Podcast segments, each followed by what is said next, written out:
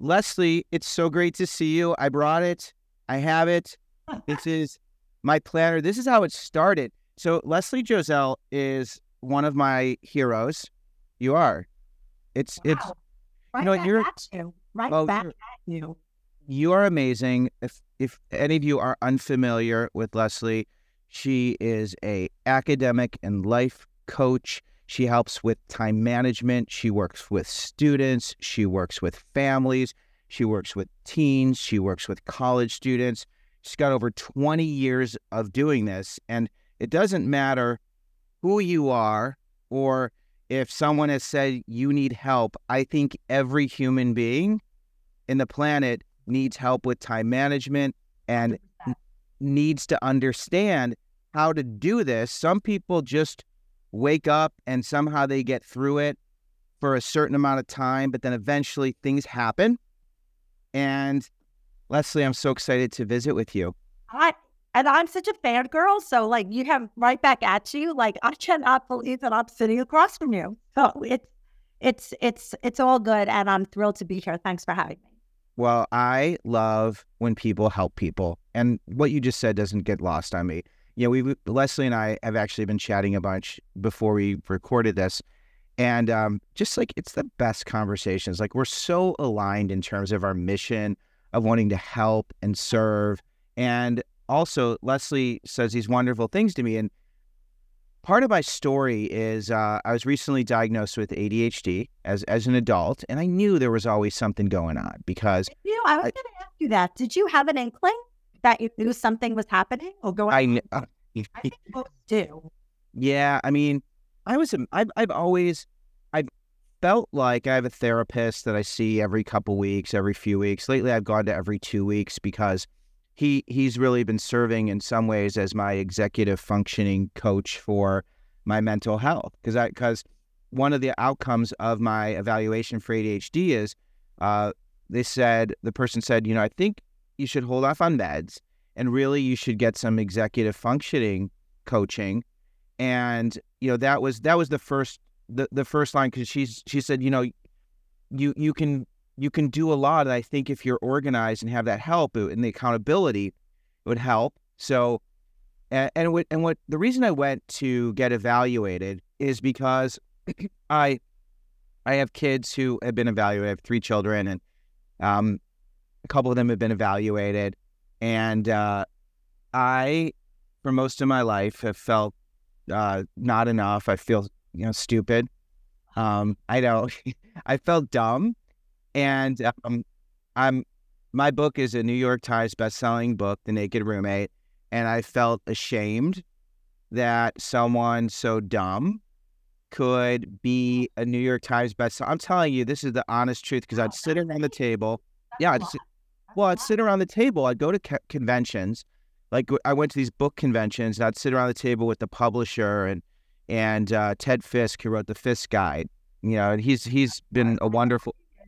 Yeah, and people know Ted, you know the Fiske Guide, and you know I'd have a meal with him, and, and Ted, you know, wrote for the New York Times, and you know Ted is is a world traveler and research. His wife does these research. He does this research. Ted, you know, shared the story about flying. Uh, with I think with the Pope and going to the Vatican and yeah he just he, was kicked out of the White House by presidents and and here I am the naked roommate and 170 other issues you might run into college and the other thing is I Leslie like another one of my my shameful secrets is I struggle reading. Um I listen to audiobooks and I talk to my uncle who's a psychologist. I'm like hey you know I said I read a book. Do I need to say I listened to it? No, He's- you read book, and there's nothing wrong. Listen, we all listen. I'm a brain girl. Like I study the brain, not in a scientific way because I'm so not a science Yeah. girl. But every single one of us process differently, learn differently, understand information differently. So it's listening to audiobooks versus reading. It doesn't make you less of anything. It just means in a lot of ways that you figured out what works for you and and i i think that's brilliant i i Wow. everyone could do that i mean um you're an auditory you know you're an auditory processor I never realized I never realized that and we're gonna that's what you are you are an auditory processor and and visual and we're going to get into Leslie's book. This is how to do it now because it's not going away. And you can see I've got the book. There's highlights. The pages are. Dog eared, actually. Oh, it is. I dog ear because I didn't have my highlighter. And then as I was reading, it's like you need to have your highlighter, right? So, so I went back. Wait, And I- you need your post-its because Right. Well, I have. I'm gonna buy the big post-its because, and we're gonna get to a lot of different tips and suggestions on how to study and manage time. But Leslie recently hosted an event because she hosts these master classes, and I had the chance to to sit in on this, devouring it. And one thing you mentioned is when information is is vertical, you know, meaning like it's stacked up and you can see it for some learners this the post-its you know those visual cues are wonderful but when something's got a cover it might as well be you know you you, you can't it's lead it's in a box it's a lockbox. We say that when things are vertical, they're visual, and when things are horizontal, they're hidden. So, and I love alliterations because I, again, it's very meta.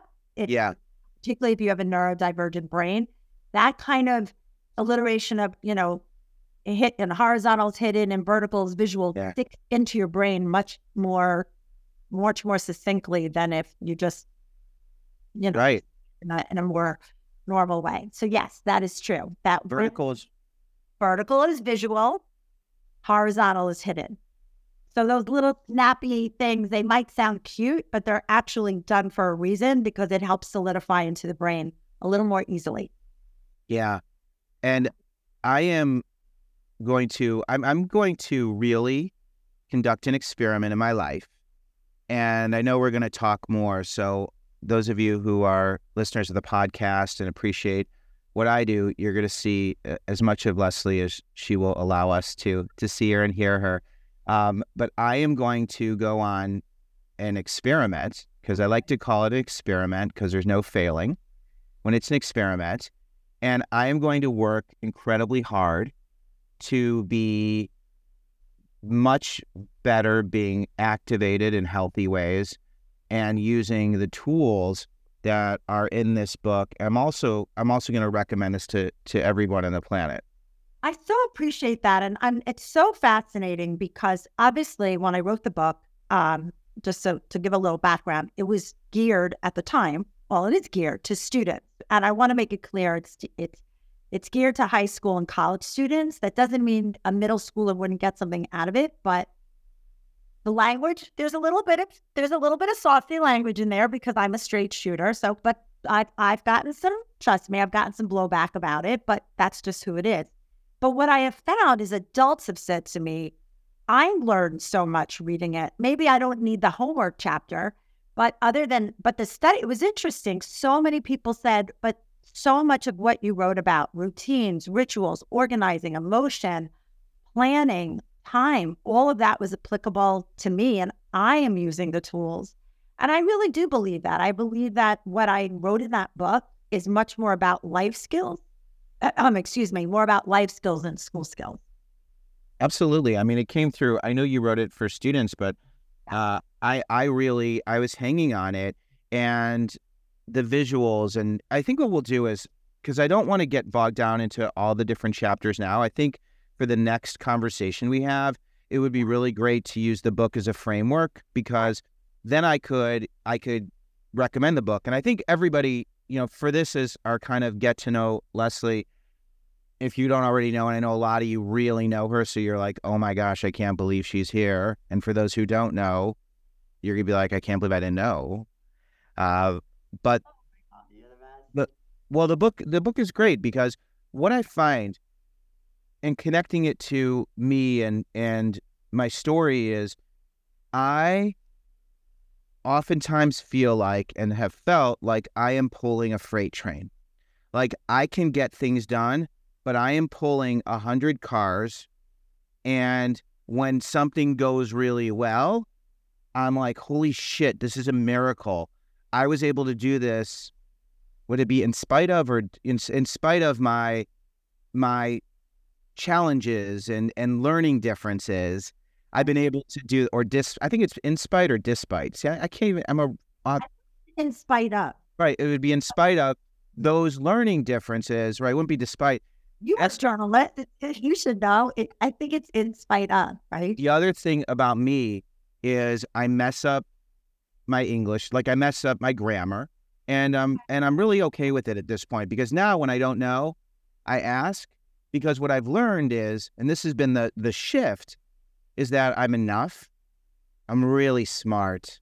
I'm really smart. I'm I'm I'm I am a, a really loving person who wants to help. And I am imperfect to the core, and I will be imperfect till my last breath. That's what makes you perfect. That's been the right of embracing that and not trying to match Ted Fiske about his worldly research and his intellect, but me coming at life from a journalist whose headline is human emotion and what moves us and how we process the world. And that's my gift.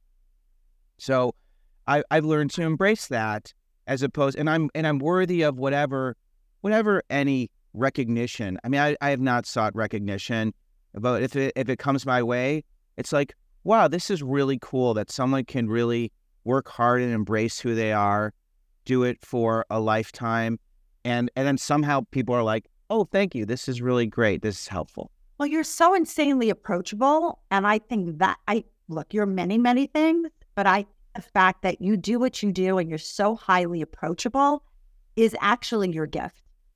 Well, that I don't think because so I don't I'm not here to like you know talk smack about anybody, but sure. I find a lot when I go to like certain conferences, particularly the ADHD ones that I go to, and these these these you know doctors or medical guys get up or and women get up to speak, and there's no connecting to them. There's no yeah. feeling they're approachable. There's there's that that there's a barrier to entry, and I think right, you know, you said I've been doing this for 20 years. And you've got to remember when I started 20 years ago, there wasn't podcasts and conferences and all of the information or the internet even. There wasn't an internet even 20 years ago that was as robust and rich as it is now. So, so much has changed in 20 years, but yet so much hasn't. And what I feel hasn't changed is the need for connection, the need for that education, that need for humanity to be able to feel like I'm part of something or others feel what I feel, that communication, the connection, and the education. And I yeah. You do all of that and do it all so magnificently. So wow. Okay, well, thank you. I have to tell you, I was half li- I was half listening because, I, and this is the honor. This is my. I get really uncomfortable when people say nice things to me because it's still. I know it's just ingrained. I, and I and I.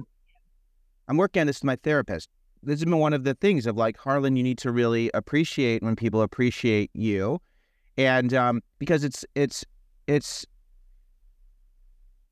when I was younger, a lot of my life was look at me and notice me and show me value and affirm me because as a child who grew up struggling in a lot of classes, being right, being successful. See, I'm really funny and I can be really personable and I can get people to, I'm, I'm really able to use my tools to try to control feedback. And being funny is a really powerful tool and humorous because then I, I could get a pretty good idea of what people are thinking and they could look at me favorably.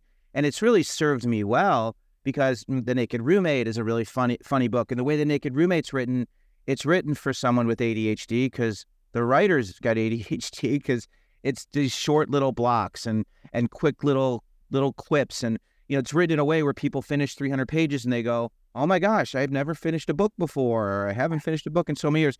But all of this like weaves together in terms of my neurodivergent brain and, uh, you know, what's been put between my ears. And I tell students and I tell parents that we, uh, you know, we're born and we have this, this fleshy thing that's between our ears and it's our operating system. And like, one operating system is is is no better or different than the other and we just have to learn our operating system and understand how to program it so we can get the things done that we need to do that align with our light and interests. I agree. And that's why I hate the word like in our in my profession we hear a lot of the word disability and I hate that word because it's not a disability. It's just you, it's a difference. And that's okay. I, I do believe in the word difference and that's Yeah. we're all different. But how you like like you said, how you process, how you take in information, how you understand things, and then how you bring them back out is is mine is different than yours. It doesn't make it better or worse. But you're right. The best thing, you know, listen, I've been working with neurodivergent brains my whole life, pretty much. And I live with, well, I don't live with one of them anymore. He's blown and grown, but the one I do live with is very neurodivergent. And I think what what I actually think is the beauty of the ADHD brain or the executive functioning brain. We don't always talk about ADHD. It's actually more effective to talk about executive functioning. Okay. Is that I find that those that have neurodivergent brains are more in tune to how their brain works. Those of us who are more mainstream don't really think about it, don't really take time to go, how do I learn better? How can I process? What do I need to be able to function? So believe it or not, I have found that like I look I look at my students and I'm like, wow, you are so much more intuitive than than the kid over there that's just, you know, going through life and not really figuring it out. So I know that sounds a little bit Pollyanna-ish, but it's really not. Oh. That because they are they get negative messages, because they understand that things aren't going the right way for them, they do figure out what is it that I need. It makes perfect sense. I mean, it it does. You were on that journey. It sounds like you've been on that journey. Well- now I know how what I need to be to be successful. And success, I don't mean successful like I'm writing another book or I have a speaking. Successful in that you can show up in life and do what you need to do with, you know, with care and with intention. Yeah, yeah. I mean, it's it's it's looking under the hood and you know, pretty much spending a lifetime trying to figure out why are things difficult, how to manage change, and not just understanding my brain but other people's. So I spend a lot of my time teaching others, whether it's students, parents, related professionals, teachers, what actually executive functions are. And I know this is not this is not an executive functioning podcast, but I like to drill it down and I call it purposeful actions. That's actually what they really are. I mean, that's as like pedestrian as it gets. There's obviously a, you know, I, we could talk, you know, we could you know, pack snacks and be in our pajamas and be here till next Tuesday. But when I talk to students, I'm like, what they really are for you are purposeful actions. And I like that because it gives them a little ownership, it gives them control. Um, I really like the word purposeful in, that, in that definition. But to me, that is actually what you're describing. It's purposeful actions. That's great. I never I uh-huh. never really understood exactly. I thought executive function is really how do you order how do you order how do you create steps in your day to be able to get a particular outcome and how does someone help you to do that? If you want, I can do executive functions in one minute. I would love it. Okay, here we go. Reader's Digest version. so here's the deal, Betty. Here's the difference because a lot of what we do is we inter we intermingle ADHD and executive functioning. We think they're one and the same and we use them interchangeably. It's actually not really true. So here's a fun fact for you, or maybe just a fact, is if you have been diagnosed with ADHD, you will automatically have executive dysfunction. They go hand in hand. However, here's the key the reverse is not true, meaning you might have executive functioning challenges or have executive dysfunction. That does not mean you have ADHD. So, ADHD is actually an executive functioning disorder. That is what it is. It ADHD is not a time management issue. It is not a hyperactivity issue. It is not. It is actually being, it's actually being, it's an attention, not attention, it's an intention issue.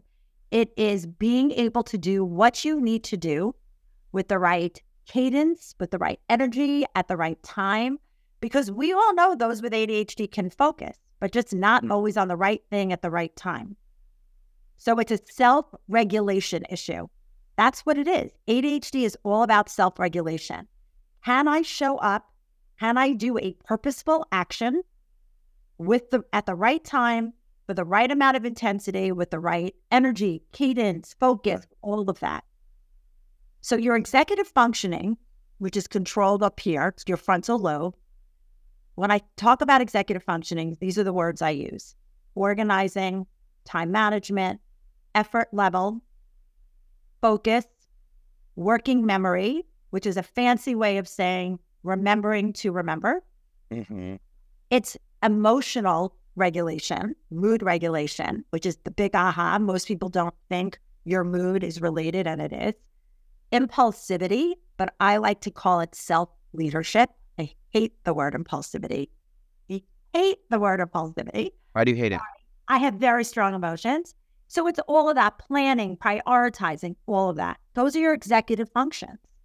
And I like to think of it as there's no stoplights in your life, there's no stop signs, and everything is just rushing at you. And whatever in front of you is what you're focused on.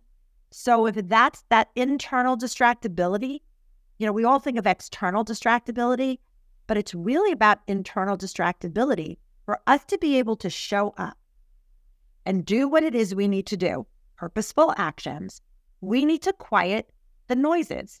We have to get rid of our sensation, our memory, our impulses, right? Or all of whatever else is happening. Perfect example. Uh, you know what's going on in my life right now, but I am fully here. Whatever else is falling down around me at the moment, I've been able to push out so I can be fully, fully doing purposeful actions a lot of us that are neurodivergent or have executive functioning challenges, they can't suppress all of the memory and sensations or impulsivities. So it gets in our way. Yeah.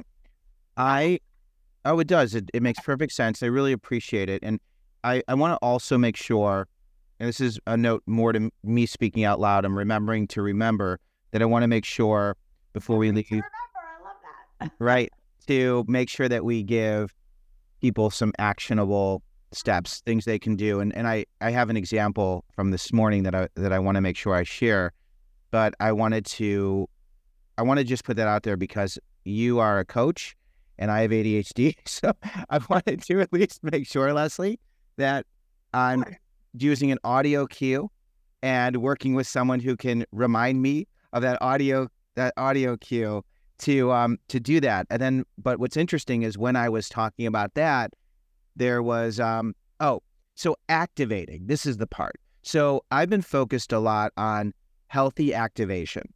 And this is where I think a lot of students struggle because you have students who have gone through high school and have these brains and these schools that make it very easy for them to get through it uh, with effort, but they really haven't had a crisis. There, there haven't been a lot of crises in terms of overload and and and and overcapacity and and competing classes. So I'm uh, so this is maybe I'm maybe I'll be more direct. A student who is successful in high school gets to college and they crumble oh, because they they've gotten straight A's. They've been really successful. They get the high school, they were successful. in high school, right? High school they were Now I incredibly. understand what you're saying. Yeah, they- what I was- uh, Uh, high what we school were. Harlan is that when they were in high school, these are like the buzzwords we use, that they they had a tremendous amount of support and scaffolding. Scaffolding is the word. I want everyone to hear me say that. It's a great word because it's very visual. Think of scaffolding. So when your child is moving through high school, there's a tremendous amount of scaffolding. There are people telling them what to do, when to do it, how to do it, when to do, where to do it, even. And then they go to college and no one gives it, you know what, whether or not you have three exams on the same day. They don't. They just don't. Right. So they don't. So there's a that whole scaffolding piece, that whole accountability piece, that whole structure piece, which is very present. I want to say in a brick and mortar high school. Peop- There's a lot of different. There's a lot like there's a lot of different types of schooling. There's homeschooling and co-op. So I'm talking more of like a brick and mortar school. But when your child walks into a brick and mortar school, there is structure, there is accountability, there is scaffolding, and there's socialization. Those, in my world, are keys to success and how they get through it. When you go to college, not there's socialization, but the scaffolding is gone, the accountability is gone, and the structure is gone. For right, and this is and this speaks to for some for some for a lot of students. But if you're a student who's in an honors cohort and you're Yeah. part of a living and learning community where you're meeting with your different. Professor, But right. I'm also dealing with neurodivergent brains, so that's my world. I'm talking. Yeah. about, right. absolutely, and I think it They're gone. You Right. have to remember that too. Your accommodations are gone. You, you know, in high school, and if you're in a public high school, I want to say that it is up to the school to make sure that those accommodations are in place. Your child does not have to ask for them. They have to be given to you by the school. You know this. It all changes once you show up on that college campus. So there is all of those things that your child had around them to make them successful. Um, not I'm not being like traumatic, but a lot of it is gone. It is Yeah. gone. it is it is a hundred percent not as easy and the students really this is part of the planning and when i work with students and they get to that first semester and the world crashes down. I have a i have an example. Someone sent this through uh, tiktok. I get i get hundreds of messages. And this person allowed me to um, i'm going to answer this later today so this will help me. But this is this is the question. Hi harlan. I recently failed a course in nursing school, which set me back for a year. This has been a major roller coaster of emotions for me. I don't know how to move forward because I feel like the F grade is a huge setback. I feel scared going back to the school to retake it. I'm a very hardworking student, just had a baby in the middle of last semester, but I oh, feel right, right. But I feel that shouldn't be an excuse to fail. Okay. I should have done better since I decided to go to school after having the baby. If you could respond, I will appreciate it. So, I mean, the can I give you what my answer is, and then you can tell me, you know, because you're, you're the pro, and if you do it, if you share yours, and I'm going to be like, oh, look, I'm copying you, but I want you to tell me Response, yes. because, and also we're gonna, I'm updating uh, the Naked Roommate, and I'm going to be doing a lot more on study skills because there really is a, a a gap in that in that book, and we're going to do a lot to really help shore that up. But for this for this student, the first thing is, oh oh my gosh, like you are managing the world. You have a newborn, which is the biggest transition of your life. I feel like she buried the lead.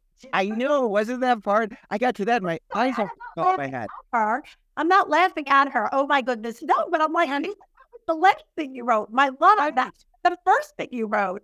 Could you imagine taking organic or taking whatever nursing classes while managing a newborn? Because nursing, I for those of you that don't know, nursing they take organic chemistry, chemistry, bio, physics, and bio, they take every genetic. They take it's it's. I think it's because I actually coached a nursing student three years ago, and she had the the the hardest schedule any student I have ever had in my history of the 15 years I've coached. These nursing students, the what they have to deal with, and Deal with is is no joke. It is right, joke. right, it's it's a huge work. So it's a huge right. It's a huge workload. So first of all, being a nursing student is an incredible workload. Then managing a newborn and taking care of of a child's needs is a huge responsibility, and it's also very unpredictable. So first, be forgiving. Give yourself grace. Nursing students fail classes all the time, all the time. I have a story that I that I shared about visiting a school, and there were a bunch of nursing students, and one of the students said she went to her physician and the physician said how's nursing school going? And she said you know i finally passed organic chemistry. It took me four times. And the doctor said well that's that's wonderful. It took me five. And it was this lesson of like where you can go and failing is part of it. So forgiving expectations this is you have to make that shift normalizing it. Then this is the beauty of this because this is why I love talking to you, Leslie, because for me, it's when you're uncomfortable, and this is kind of that win or learn mindset, it's what do you want? I want to do well in school. What makes you uncomfortable? I'm not re- meeting my expectations. Then it's people, places, patience. And if you look at people, places, patience, people and places is really about finding your scaffolding. It's finding the people who can be your supports to help you to be able to manage your time, to be able to find resources, to find a support system. So the next time you do it won't be the same outcome.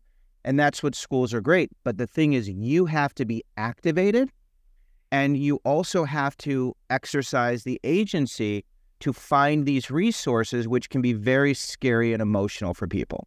Yes, I agree with you. But what I feel about this in this particular incident, yeah. she is motivated. And I feel that, so I have a lot to say on this subject. I feel yeah. that, so I feel the one nice thing is that she's very motivated, right? And most kids, most kids, and this is what I, where I feel like she's halfway there because I would get that I would get that email. The email the email that you got or the message you got for me would come from a parent. And a parent would say to me, "My child has lost all motivation." That's the t- emails we get, right? There's no motivation. So the fact that she's motivated, I think is half of it. I to your point would would lead her immediately to any of the resources that she would have on campus. And my, my first thing would be to go to her dean, would absolutely go to her. I know you would suggest that too.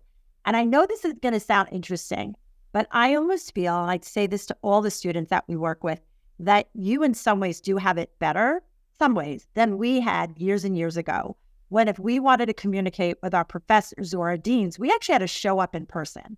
We had to knock on a door, sit down and be very, very scared to like actually communicate in front and in person. That's why I love emails because I feel emails allow you the chance to write it and delete it and write it again and delete it. And in my work, we talk about what's your barrier to entry? What's getting in your way? Right? That's our that is our party line, you might say. Like what's what's your barrier? What's getting in your way? Yes, it's what do you want to achieve, but more so for us, it's what's what's what is what is where's the blockage? Right. And for most of our students, and remember, I've been doing this for 20 years, the blockage is that fear of how do I communicate that? What to to the professor or to a dean? And emails actually are their best friend because what it does is it it you you can be behind the email you can lay out your your concerns your challenges your problems so that the next time if you have to communicate in person you've already you've already um, unlike blocked the leak. You're not the leak. You know what i mean? There you've already like and so that's where i would start. I think listen you know this you work on college campuses and i work on college campuses most professors want to see their students do well most do. It, they do. So that's my first line of action for her would be to immediately send an email, not only to the professor who maybe she has to take the class with, but even go to her dean and explain, I want to explain to you what, you know, what my life has been like. And right. Right. And find, yeah, I think finding those supports and what what students discover is you have these amazing people who really want you to be successful and and so much of it is rooted in and and I'm I've been really good in terms of like fueling my shame factory is you know I should have or when expectations and reality don't align there's a problem and the the rejection piece and I, I talk about the universal rejection truth all the time this law of nature that says not everyone and everything is going to respond to me the way I always want um, it is a law of the universe and when you are a nursing student with a newborn the universal rejection truth says life is unpredictable. You can be the best, the brightest, the most deserving, the most activated, and life will get in the way at times. And if you acknowledge that truth and get comfortable with the uncomfortable, then you can be more present when writing to the dean and you can take ownership. ownership exactly. And, and ha- yeah. Absolutely. And I've heard you say this. It's funny because I, I know that I, I work in my space and you work in yours, but there is some overlap. And I remember hearing you tell everyone about sending emails to their professors. Like I've I always say this to my students, like you don't always have to have all the answers, but you got to have the question and you and you have to like just explain. And and I said your professor will look, your grade might not change, your situation might not change, but it will go down a lot easier if you don't right. behind what it is that's that's going on. Right. There's a lot to be said to just saying, I just need to share with you what my circumstances are. I don't know what the outcome of that is going to be, but I need you to know. Yeah. I'm doing it in an email. I'm I'm I I am all I am. Some of you might not agree with me, but I am all about the functionality of an email because what I feel it does for those kids that have shame or imposter syndrome or are nervous, it it takes that barrier to entry to the dialogue away. So it's like getting your foot, you know, like instead of lunging into the ocean, you've now opened the door to having that communication and it's not so scary because you're not and I and I'm okay with that. I am okay with that. I think that there's nothing wrong with that. There's yeah, nothing.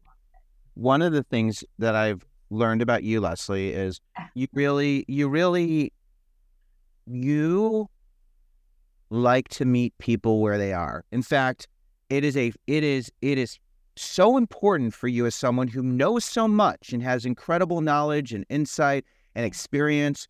When you start your coaching, and and you do this in the book as oh, well. Yeah, make, it's it's before I share with you all the things that your parents want you to do, or I want you to do, or I know are going to be helpful for you to do. I want to check in with you, and I want to know where are you? Mm-hmm. Where are you? What what what what do you like? What do you don't like? Why is homework so horrible? You know, you give students space to be who they are. It, and and it's a hard thing to do. Listen, I was listen, I was not given that at all. Not that I grew up in like an authoritative household. I grew up actually in a very like easygoing household. My my mother was terminally ill my whole life. My mom died when I was 15. So my father was very much about taking care of my mom, but I was not I I caused no issues. Do you know what I'm saying? I sat down, I did my work, but there was only back then one way to do things. You sat in the quiet, you no music, you didn't get up until it was done, and you did it in a way that might not have worked for you. I was lucky it worked for me. But I think watching the way the world is, and it's I, I I know I'm going off on a tangent, but I think I need people to hear me say this because this is a really interesting thing. What you all know what universal design is. Universal design is like the curb cuts and the sidewalk or the closed caption on the televisions. That was actually put in place um, to help a very specific population, right? Those that were either physically impaired or visually impaired would have those accommodations. They call it universal design. But what they found was that type of design helped everybody, right? It wasn't just for those that were physically impaired. It helped maybe the parent or that was wheeling a stroller to have a curb cut, right? Or the visually impaired for, or the, the, the, the closed caption for whomever. There's something very similar called universal learning. The same thing. And what we're moving away from is we're going to teach to the mainstream and hope that those that have special needs or think differently or learn differently will will get will will figure that out. It's now we're slowly moving in the opposite direction. And we're realizing that the way that those that learn differently, that process differently, that need to be taught differently actually benefits everybody. Yeah. So we're removing that stigma. We're we're saying, hey, you need to like walk around the room, you need to listen to music, you need to do what, you know, you need to listen to books auditorily. That wasn't available to us years ago. And we're seeing more of that on college campuses now. And a lot of that came out of the pandemic, I have to say, where, okay, that doesn't work for you. Like test taking is you know, test taking is so challenging for you. Well, I understand that test taking is only one way of showing your comprehension. How about you hand me in a different form of test taking, whether it's, you know, you created a mock website. You've seen me say this. And we're seeing more of that. We're seeing more of you want to listen, you want to video the video the lecture, you want to tape the lecture because you're ordered. I'm okay with that. And I will say I think we're seeing more and more of that than ever before. Yeah. I I I get very uh I get angry when I think of of just education throughout the years and I never fit in. When people were writing and doing homework in algebra, I was looking around wondering how is everybody working so hard? Like, wow, it's so interesting to watch all these people work. I actually had that thought. And in my algebra, it was in my algebra class freshman year, I got I failed it. I failed the final exam, and uh, I I took it over the summer, and I got like a ninety seven percent. And it was this fascinating, like that was a big red flag. Like I couldn't do it when everyone was doing it, but in, under a different circumstance, and I was super motivated. Like I I I excelled, and even my freshman year in in uh, it, this has been a trend for me. The more excited and interested I get, the more activated I am, the more motivated I am. I can be on Dean's list, and you know I can do it, but then there's this other part of me that's like, wow, like your grades suck. You're so dumb. Oh. I'm not though. I get it, and I understand. I'm saying this because we're talking about they're not right. And, and what, what you're describing is, listen, brains that have ADHD or executive dysfunction need what's called dopamine. All right, I'm going to make this super easy. Dopamine is like our happy. It's like it's a it's a hit. It's like a rush. We need like what we need to be doing for those that have ADHD is we can't bore the brain right? We that and so what you're saying is when you're excited about something, when it when it's a subject you might like, you're all in. It's very easy for you to activate. Where the challenge is is when we are asked to do something we don't want to do. It's why parents come to me all the time and say, I don't understand why my kid can spend hours playing guitar, right? Or hour and, and I'm not even saying video games. I'm not even going there. I'm picking things that are like rich and exciting. Like he can be in the kitchen cooking for 12 hours or he can be i'm like because there's an excitement there's a dopamine hit so what we have to do is make the other types of learning anti-boring we right. so you've heard you if you took my lecture and you heard me say like one of the best ways to put some you know energy around the mundane because that's really what it is is to get ourselves up to get ourselves moving to get our bodies moving while we're doing it none of us should be sitting still. We should be writing on on the walls. We should be moving around the house. We should be you I don't know if you heard me say this, but we should be sitting in the bathtub. I had a grad student who wrote her entire thesis sitting in the bathtub with a not with water, but with a pillow behind her and her lap desk because she said it was cold, it was small, it was sensory seeking. Because a lot of my kids have sensory issues, and it activated my brain because it was novel. It was yeah. different. Yeah. And yeah. we have to really think out of the box when it comes to our students who are neurodiverse. How can we make it fun and interesting for them?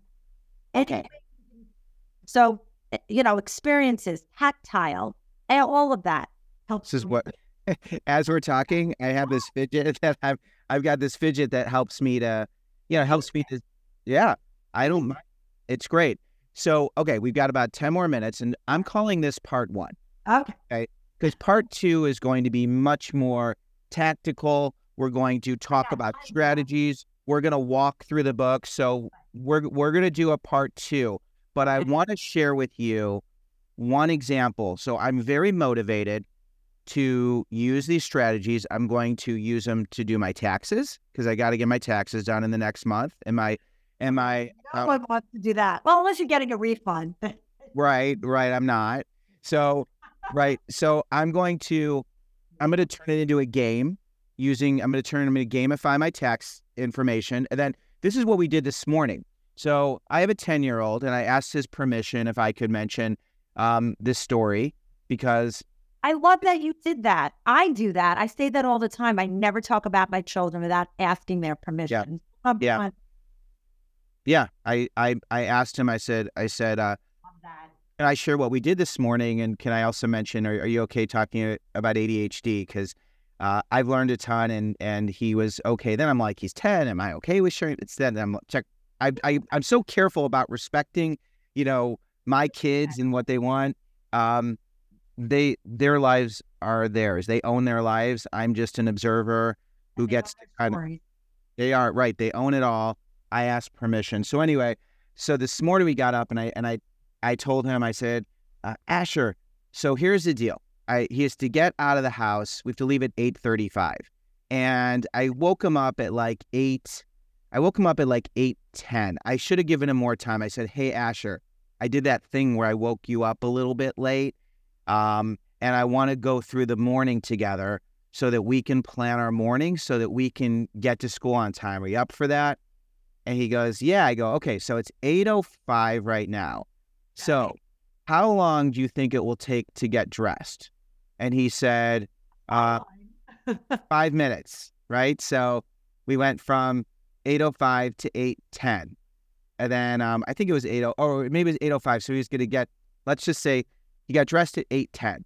So then from 8.10, no, he was going to be down at, yeah, from 8.10, I'm getting caught up in these details. But the uh-huh. idea, let's just say, let's just use, it was, we had, we had 25, okay, it was 8.10. So five minutes to get dressed. He goes, okay. And I said, you go downstairs and how long do you think it takes to eat? And he said, you know, maybe, maybe 10 minutes. So 810 to 820, I said, you know, probably takes a little bit longer to eat because, you know, he, he's a little slower eater. So we said 825. So from eight, wow. so, Impressive. so we're going to do, we're going to finish eating at 830. Then from 8:30 to 8:35, he had to brush his teeth, and we left a little time for dilly dallying. So it was brush teeth and dilly dally.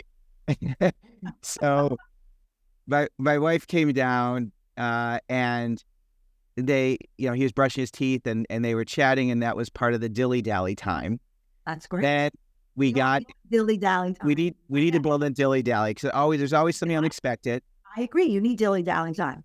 And then we got in the car and we got in and it was and it was relaxing. It wasn't like we're gonna be late, we're gonna be late, you gotta do this because was really funny. I was on a Southwest flight the other day and I haven't flown Southwest in a long time. And um, they were they were running a little bit late because they turn over the flight so quick, so quickly. And um, the flight attendant's like, you know, we're running a little late. If everybody could please get to their seat, we can leave. Please hurry up. Please get to your seat. Please hurry up. And I was like, oh my gosh, you're me. You're me and I'm Asher. And you are so annoying. You are annoying because I have a question. Can I challenge you for a minute? And challenge me as much as you want. Because what you were trying to do there is get him to internalize time. Yes. Okay. I'm going to put the like real terms on it for a minute. You know, I'm like, I'm going to say this. I am an ADHD student coach and a parenting coach and all of these things, but I'm actually a time management expert. That is actually what I am really known for in the world, believe it or not. So, what you're doing with that is you are trying to get Asher to internalize time. And the most effective way we can internalize time is to externalize it. Okay. What do I mean by that? Is we've got to be so this is my party line. This is what I teach. This is what I travel the world speaking about. To fully be able to manage time, you need to see it. And what you're doing, and it's fine, is you're you're acting, believe it or not, as his executive functioning brain. You're telling him how much time, where to move next, let's go on. What I want to see you do later on, and he's 10, he's in a really good age for this, is there needs to be an analog clock. I don't know if you can see it in my office. There it is. Yeah. Everybody see that? And that's an analog. Do we all remember what analogs are? Okay. So I'm literally being interviewed uh, on Monday about why analogs are so important. And I'm going to tell you why. Because to fully internalize time, you need to see the sweep of time. Yep. You have to see the sweep. So, what I want you to do and again, I'm not here to spend your money, but clocks are not that expensive. If you live near an IKEA, you can buy them for a dollar. That is as cheap as I know them to be. Um, but I want you to hang one in his bedroom in your kitchen, in the bathroom, and in any other room of the house that he spends time in. Because calendars, timers, I mean, wall calendars, clocks are all ways we externalize time so that we can internalize it. And what you're going to start to do with him after he starts to understand that time is you're going to ask him, what does it look like? How much time do we have left? When, what, can you tell me what five minutes from now looks like? What, What do you mean? What does it look like? Meaning show me on the can you show me on the clock what five minutes is going to look like and he can say it's going to be 10 after great that's when we need to Uh, yes. Okay. Yeah. Oh, 100%. It's great. And I, you know, and I was, and I was using the, the have, I have time chapter Yeah. and, you know, there's places to do this. And I was, what I was doing is, is how much, how much time does it take? And instead of writing it down, I was talking it through, but, Amazing. but we need to write it down and we need to have our clocks. And then I asked him, because he is a, an executive function coach who, who introduced us to the planner. That's how I got my planner because his executive function coach came came by. Is it executive functioning or executive function? it can be executive function it's executive functions it's an executive functioning coach Okay, so executive function coach is the one who recommended this, and then you shared with me the other calendar. And okay, so we could talk forever. I know we have we have to wrap things up, and so here's what I want people to do. Here's my wish list. Okay. what's your call to action and and then I'm going to have my own. Okay, so number one, How to Do It Now book, because it's not going away by Leslie Josel. I urge if any of you want to learn how to manage time, want to be great partners when it comes to time, get the book. Get the book. Okay. And we're going to talk about this. We're going to do another one. Leslie and I have already talked about. We're going to do like a study skills. We're going to really get into the nuts and bolts on how to prepare and how to navigate the academic changes and challenges so that you can be set up for success. So we're going to do that. Then there's the the planners and the new planners. When do the when are the new planners typically available? They, they, there's actually going to be a pre. So we still have. I'm not kidding you. We still have some of the old that this current year's planners, and the new ones for 24, 25 will be available mid March. Okay. Well, we'll talk about that um, because I'm going to do a video just just talking about that as well because this is so important, and we'll talk about the importance of a paper planner. And in the book, for those of you who want to get a head start, in the book, there's a whole section that shows you how to use your planner. How to plan. Right, how to do this, which I didn't see, and I've been doing it wrong. So when I when I picked up the book, I'm like, oh damn, I need to do this better. So I'm going to do that, and then the and then so that's the call to action. Yeah. Or any, if, and if anyone has questions, send me these questions when you listen to the podcast or watch it, and then Leslie and I can take these, and we can also use this as part of our part two. And then for me, I'm going to follow the rules in this book, and I'm going to do a lot more. What? There's no rules. Okay. Gosh, it's so great. I love when I I love when I try to be right, and so I, Oh wow, because I am that there is no rules. Like that's you have to make sure we say that because right. it feel right for you. There's no Oh, thank you. there's no rules. I'm going to follow the suggestions, and I'm going to work. I'm going to plan out my taxes, and I'm going to plan out. I have I have two revisions on books. I've got Win or Learn I'm working on for next year. Um, we're doing a revision, and then the Naked Roommate. I'm updating that, and I have to get those in. Right. So I got to get those in by the end of the month, and we're just doing like a, so. I have so many things, and Leslie, I am going to be a case study. and I I really I'll be your accountability partner. I mean, like really, like wow, that I will. wow. Okay, and that will help me to be act. Doubling. We do need it. We all need Yeah. Need accountability. I'm, Yeah. I'm writing another book, and trust me, it's hard to do it alone. Even me. Yeah. Even- those are the things that I'm going to do before before we wrap. What are some things that you want to share if someone wants to learn more about you? If you have anything coming up, we have a lot coming up. We're we are a busy company, so this is what I tell everyone because we like to remember we know our population, so we like to make things easy and simple to find. So the name of my company is Order Out of Chaos, and you can go to our website, which is O chaos.com. And what I love about our website is that there is so much information there for you that is free, meaning you don't need to send me an email to get anything. It there every I've written over I write the Dear ADHD Family Coach column for ADDitude Magazine. I've written over 300 columns. Every one of them are there. Podcasts, articles, videos. So please dive in. Um, you'll get so much insight. We also have a parent education library that has videos and downloads and stuff like that. And then, of course, from there, you can learn about our services, our Facebook group, our webinars, and of course, all our social media feeds are there as well. Um, we have a free event coming up in mid March on ADHD and the athlete, which has become a huge conversation between high school and college athletes have a very special set of needs. Um, and I have one of my coaches heads that division of my company. So I will be working with him. And then we are bringing Executive Functioning 101 back in the spring.